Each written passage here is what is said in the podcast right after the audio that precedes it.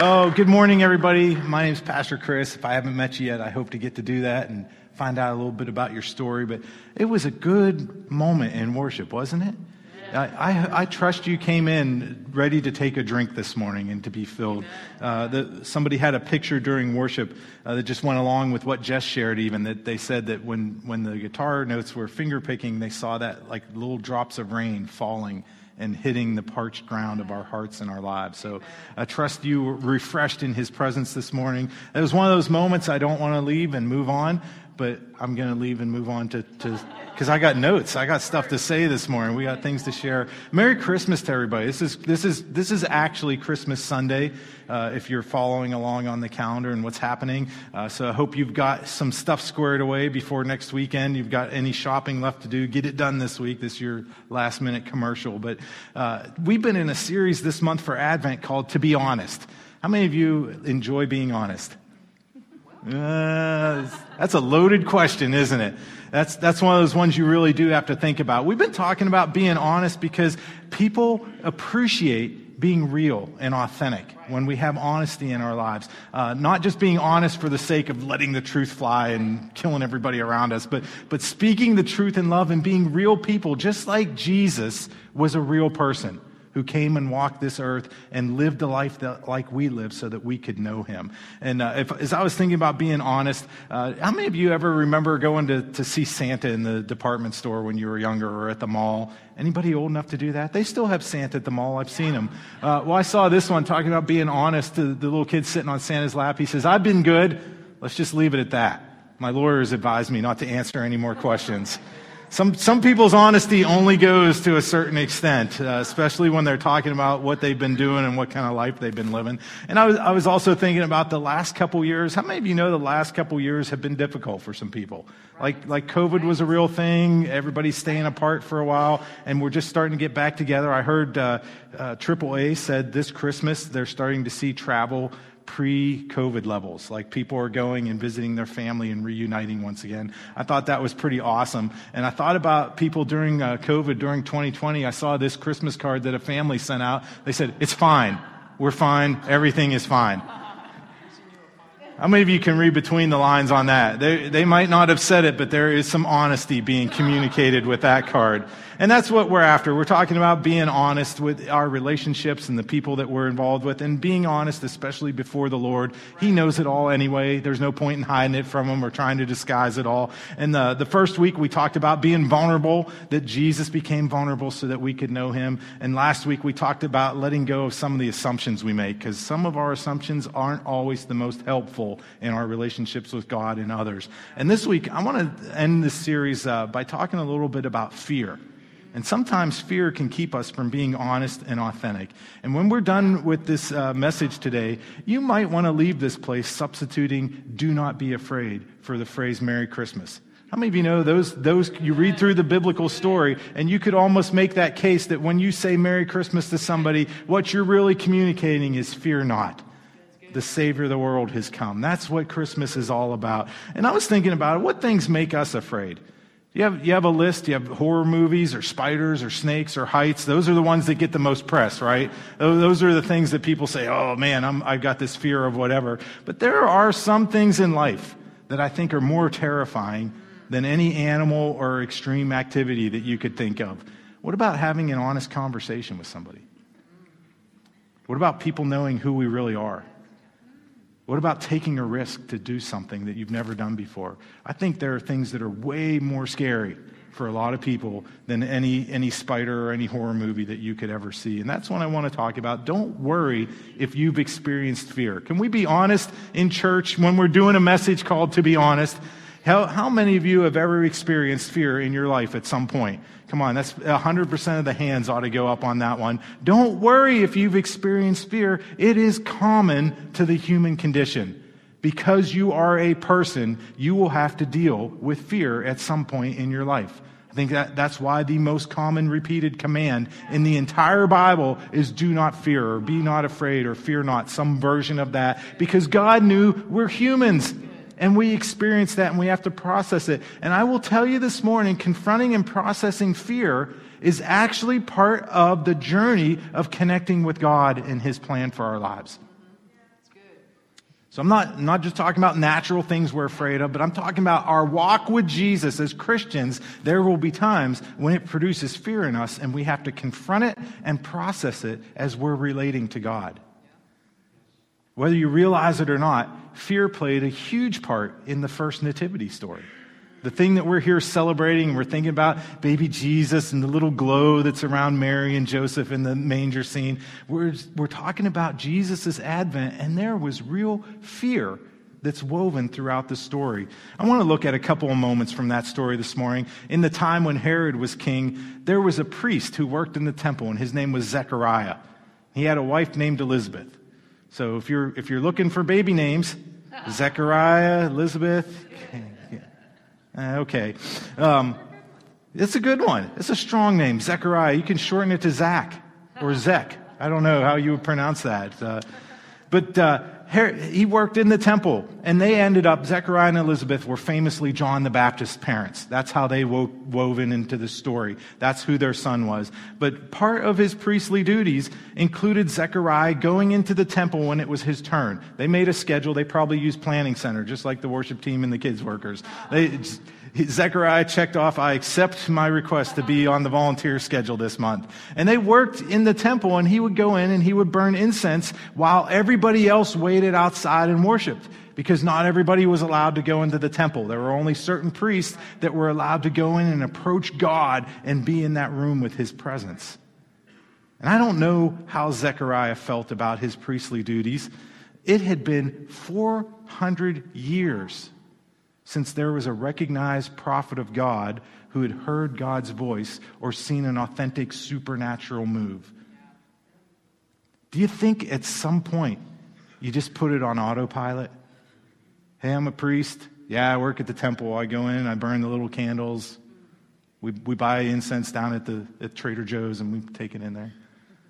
What, what do you do with that when you've been waiting? You know what's supposed to be happening. This is the God of the universe who made all of us and called us his chosen people. And we come in, we worship him, and we've got all this supernatural activity in our past. Yet it had been 400 years since they'd heard from God. Some of us get frustrated if it's been four weeks since we think we've heard God speak.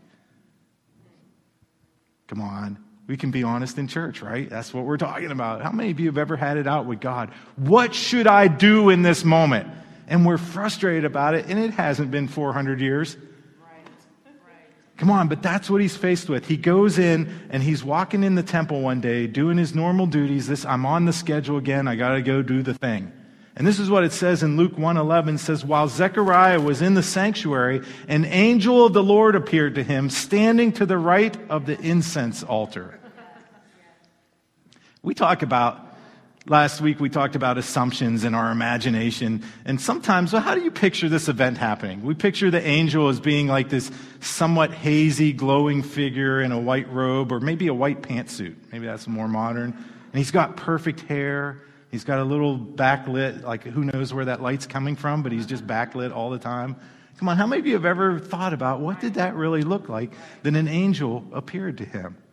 If you read through scripture with an eye for it, you'll see a lot of angelic activity you will see angels throughout Scripture that God used as messengers and to get his bidding done. And sometimes they would appear similar to us to interact with our world, and, and they look just like a person. You couldn't tell any difference. Maybe you've entertained an angel unaware. Come on. But other times, they would have wings and eyes and all this stuff that would freak you out. There's mysterious language in Scripture trying to grab hold of what did the angel look like. Think about it. When, when Peter escaped from jail in Acts 12, he wasn't bothered at all by an angel. It was like, oh, this guy's coming to break me out of prison. That's an awesome thing to think about. Like, God really engineered a prison break. That's, that is so cool. So he wasn't bothered at all. He thought, oh, I'm following this guy. I'm going to get set free. But then you read a story like Isaiah chapter 6. He sees the very throne room of God with these angels flying back and forth. And it says, when they spoke, the doorposts of the whole place shook and he sees an angel, and instead of not being bothered at all, he says, Woe is me. I'm, I'm about to be done in here because I don't belong in this place. Come on, angels appeared throughout Scripture, but they look very different all the time. And I thought when I read this passage, I started thinking, what version of an angel did Zechariah see? Which, which one of those ends of the spectrum was closest to the vision that he had that an angel appeared and was standing right there so he wouldn't miss him? Because that was his job. I got to go to the altar of incense and burn the incense. And to get his attention, he's standing right there. Can you picture this with me this morning? Here's a place where nobody else is allowed to go in except the priest. And he walks in and there's a guy leaning on the table right by where he's supposed to work. And he might be glowing, he might be on fire, he might have a white pantsuit. I don't know exactly what it looked like, but it says in Luke 1:12 that Zechariah was shaken and overwhelmed with fear when he saw him. If this were a modern rendition, we would say Zech was shook. And some of you are like, Pastor Chris, you're too old to say stuff like that. Just stick with the story. Come on. He was shaken with fear. He was overcome. It actually, if you study the, the, that word there where it says he was overwhelmed with fear, it means he was gripped or seized, or the Amplified actually says fear took possession of him. Have you ever been so afraid you just seized up? Like, uh, I don't even know what to do right now. Come on, have you ever been there? My brain can't even process what I'm seeing and what's happening right now. I'm overwhelmed with fear. I can't make my body do what my mind is telling it because fear has taken hold of me. I was, I was thinking about this the first time I ever went snow skiing with somebody. And, and how many of you have ever been snow skiing? They got the slopes divided up and like, oh, follow the sign with the little green circle, you won't be in trouble. That's the easy ones. Then they got the blue square and the black diamond. The, and first time you go skiing, they say the black diamond, you'll die if you do that one. I remember going one time skiing and we are on those little green dots and we're following the slope. We're like, oh, this is easy. But eventually the trail emptied out into the hill that went back down to the, the clubhouse or wherever. And I remember, and, and it's, it's almost stupid to like think about in retrospect, but I remember standing there with my legs like this so I wouldn't move and thinking, I can't do that. And that, that's what I feel about this. I was gripped with fear because how could I possibly? I don't know how to stop. I don't know how to turn. I'm going to die if I go down this hill. And it was probably just a nice, easy slope to get back to the clubhouse. Whatever it looked like, Zechariah was gripped with fear. Nothing was working. He couldn't take another step. And I want to challenge our thinking about the angel for a second. It doesn't say anything about what he looked like. All it says is he was standing there next to the altar. It doesn't say that he was threatening Zechariah or yelling at him or even that he had a big flaming sword or, or was doing something menacing to him. It just says he was standing there next to the altar. I think, go with me for a second this morning, I think Zechariah's fear came more from the atmosphere and the message that the angel was carrying with him more than what the angel looked like. And I think that sometimes, come on, this was the first real message from heaven in 400 years.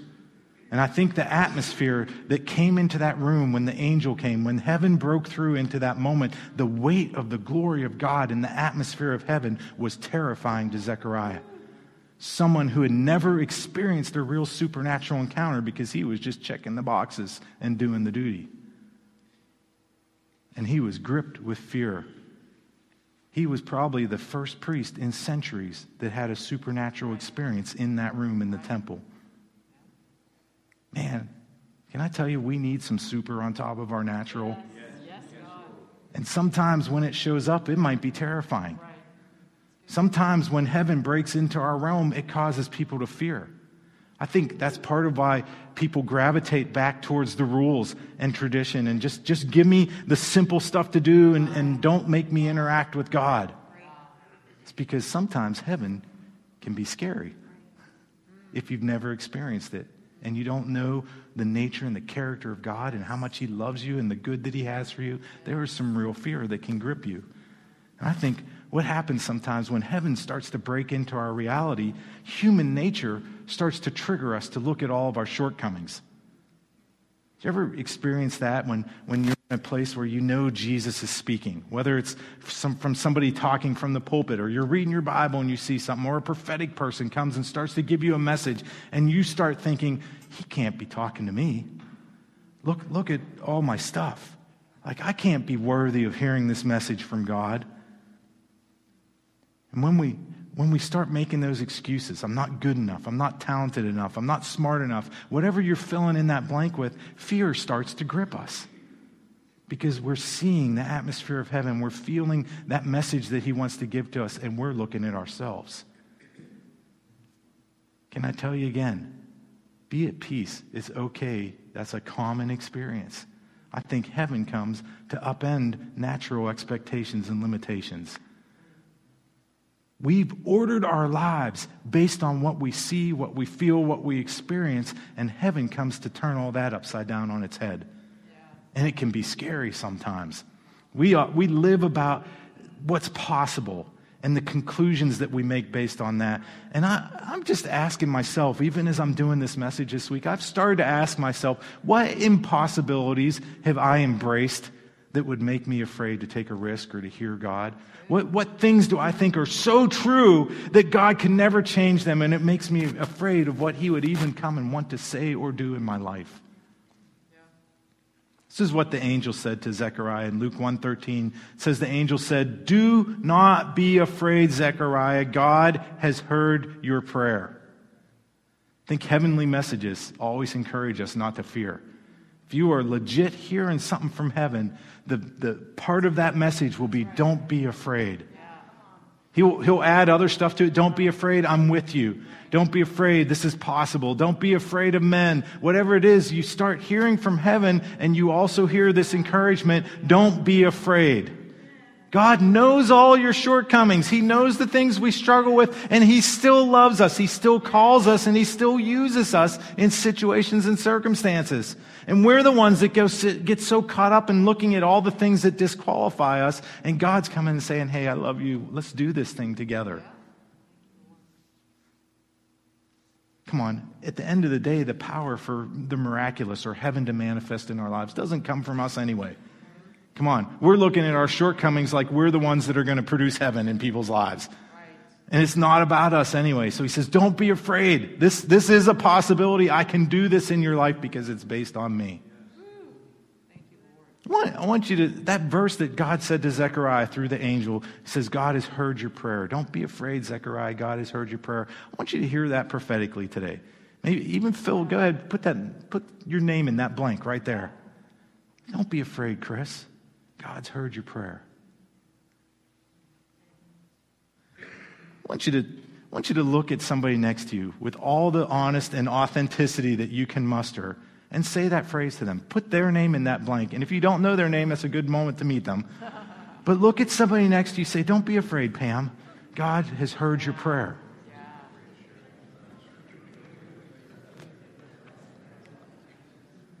Come on. Sometimes we need to hear that.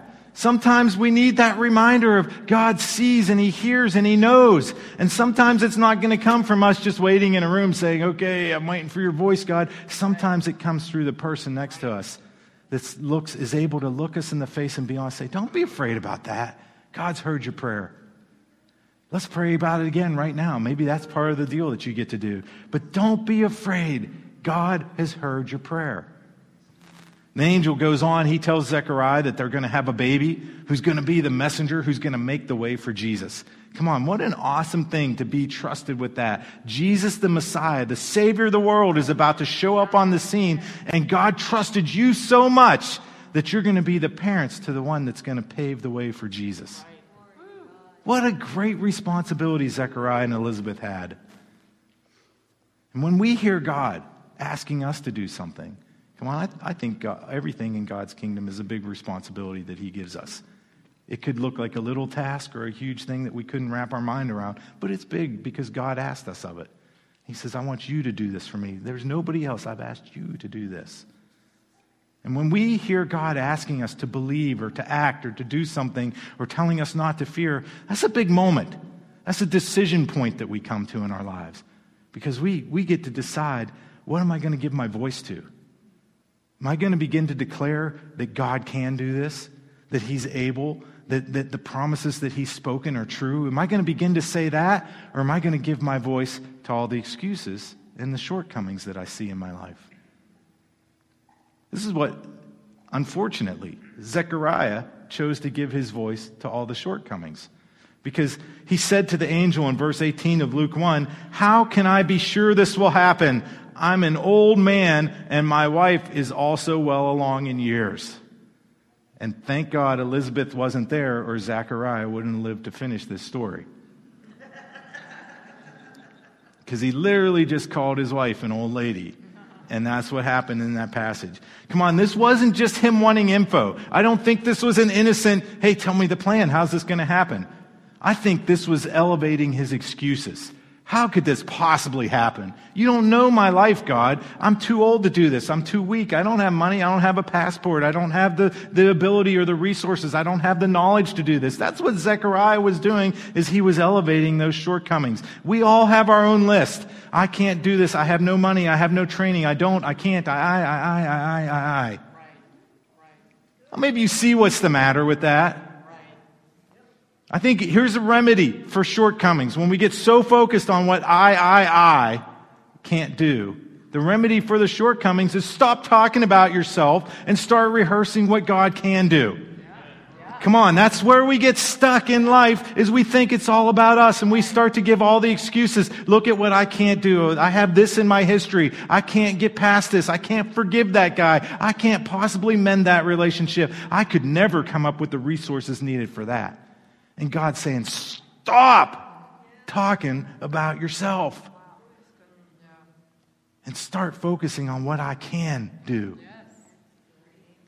Can I tell you what this morning? 100% of the time, it's better to trade in your excuses for what God wants to do. Just unload it. Just let's stop talking about ourselves and focus on what He can do.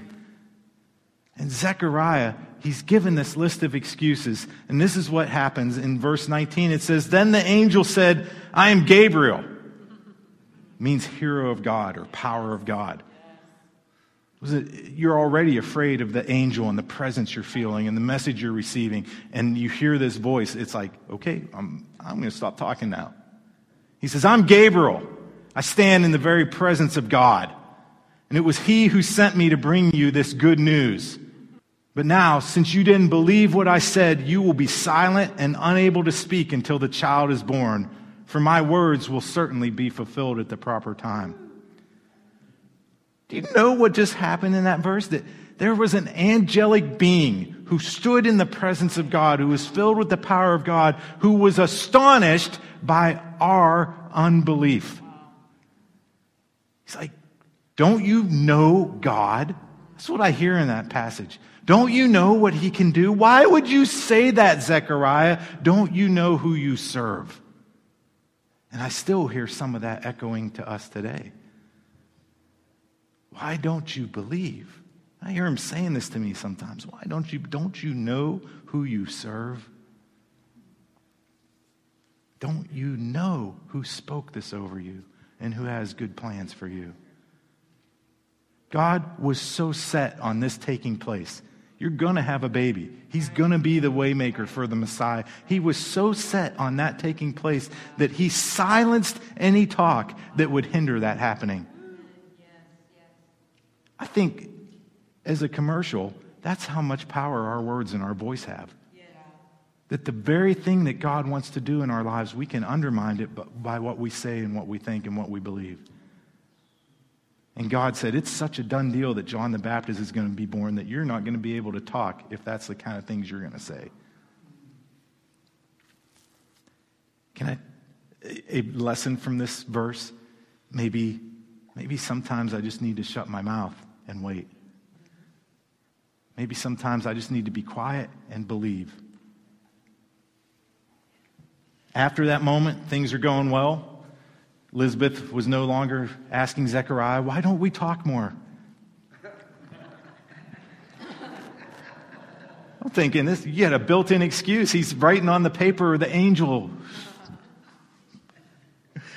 He can't talk anymore, but things are going well. Somehow, even without a voice, they managed to figure out what to do to have a baby.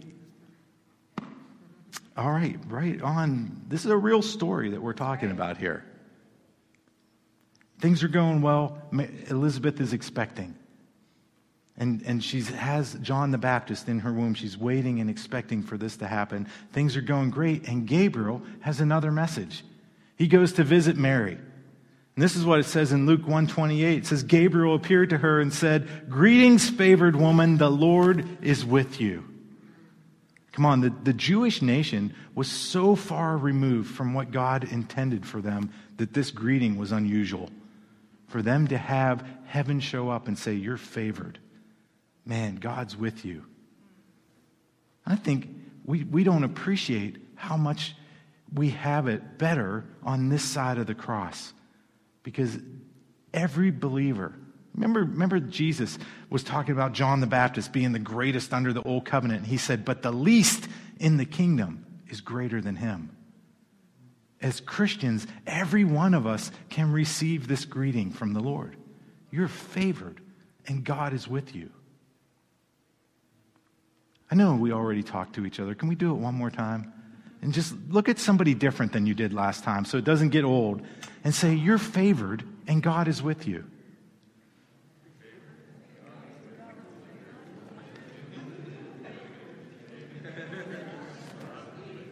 Oh. I don't know if are you laughing when they say it to you or are you laughing of who you're saying it to? I, I don't know which way that goes, but I think we should all hear that from time to time. We need reminders. That's part of why we gather together. That's part of why we have relationships in, on Sunday morning and throughout the week because we need people to stare us in the face and say, God's favor's on you.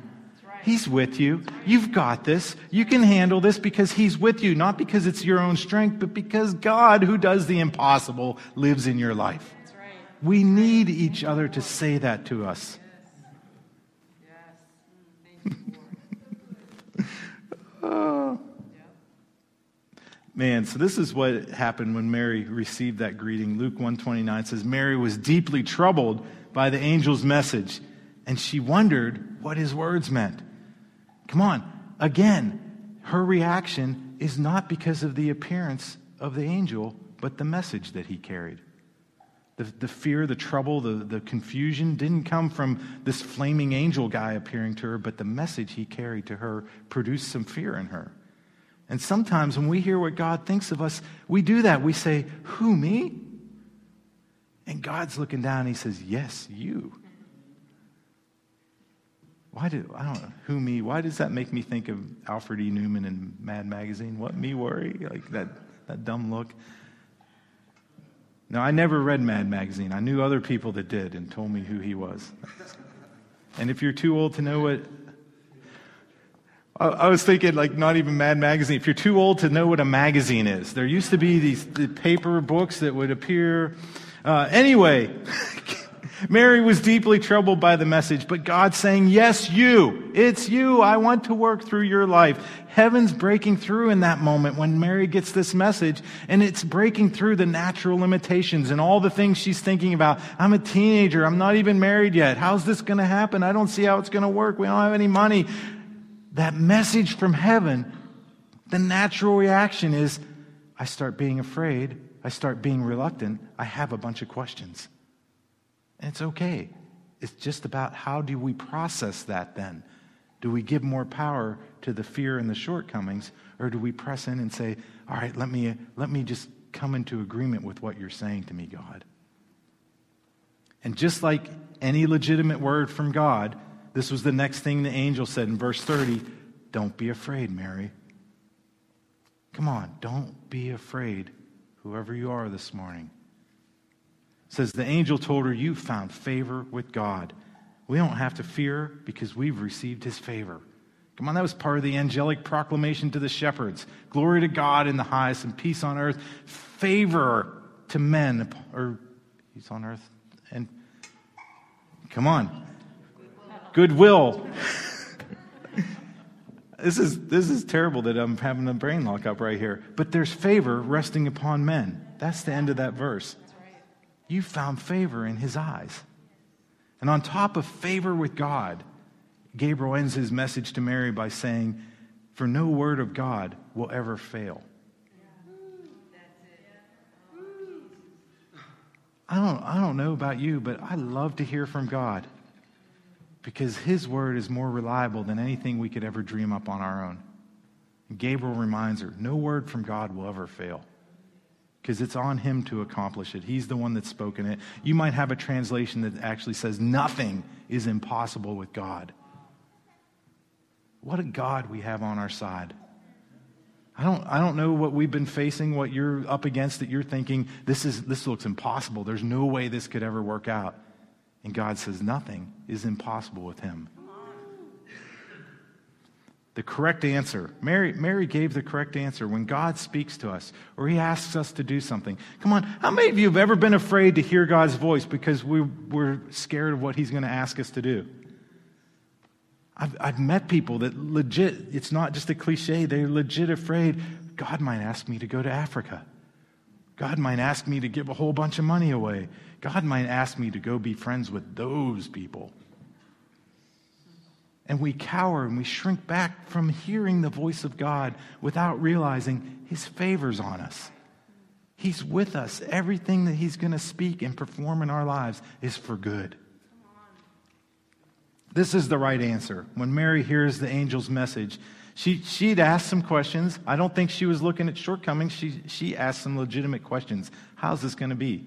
I'm a virgin. I don't, I've never known a man. And he tells her all these things. And he says finally uh, that no word from God will ever fail. And her response is this I am the Lord's servant. May everything you have said about me come true. And then the angel left. Whatever God's speaking or asking of you, just say yes in advance. It saves us a whole lot of hassle in life. And I think, I think this is a great declaration. I want to be in agreement with God. God, may everything that you've said about me become true. There's, there's some of us that we need to come into agreement with what God said about us and be believing believers and, and understand what he's given to us through the death and resurrection of Jesus. What we have now, the treasure that's in earthen vessels that we carry around. We need to believe, may, God, may everything that you've said about me be true.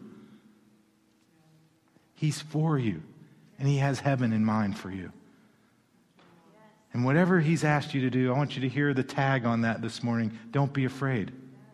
He's heard your prayer. He's with you. His favor rests upon you. This is, this is where I'm going to land this morning for an action item. Don't be afraid. Or, or Merry Christmas, whichever shorthand you want to use for that. I want you to hear that this morning. Whatever, I don't know what you're praying about right now, what this season means to you, what God is asking of you, what, what He's spoken over you or your family, but I want you to hear whatever that message is, don't be afraid. He can do it. He's with you. He's going to cause things to come into alignment. Everything that happens, He's able to work it together for our good because we're called and we love Him. Thank you, Lord. Thank you, God. Don't be afraid. That's, that's the decision point. That's the choice we get to make. God speaks these amazing things, and there are no impossibilities, anything He speaks over us. But at that moment when we hear it, I get to choose. Am I going to give in to the fear and stay in the place of looking at my shortcomings and not move? Or am I going to choose, don't be afraid, and begin to trust what He said over me? Let's go ahead and stand together.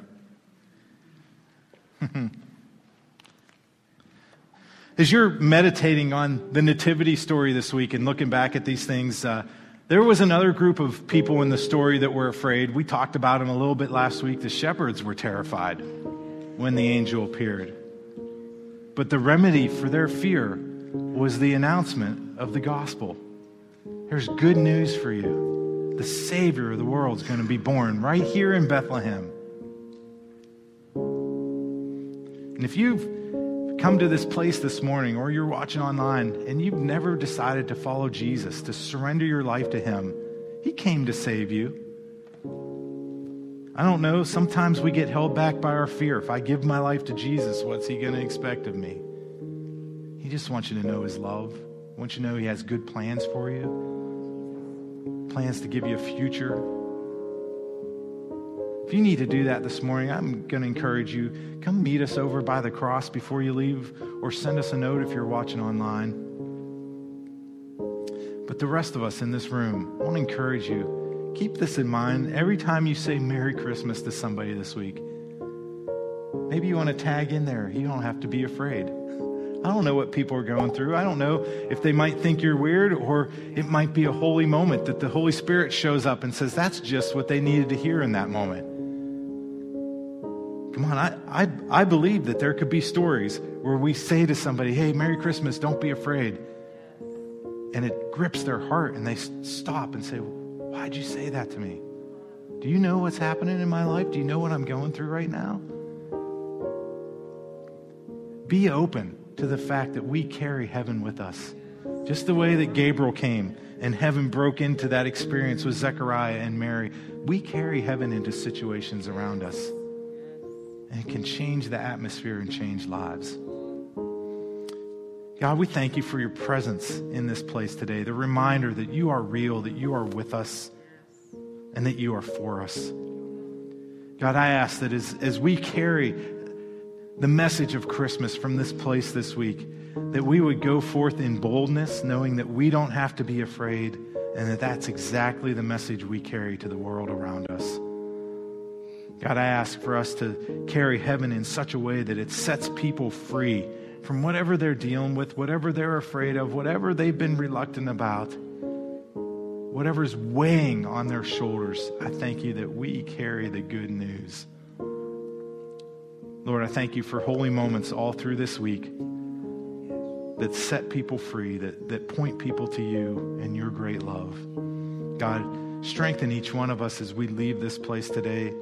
Let us go not in fear and trembling, but knowing that you're with us, that you've called us, and that you've equipped us to carry your news to the world. Let us be salt and light in such a way that the name of Jesus is magnified in this region. We say we love you. We honor you and we give you glory now. In Jesus' name, amen.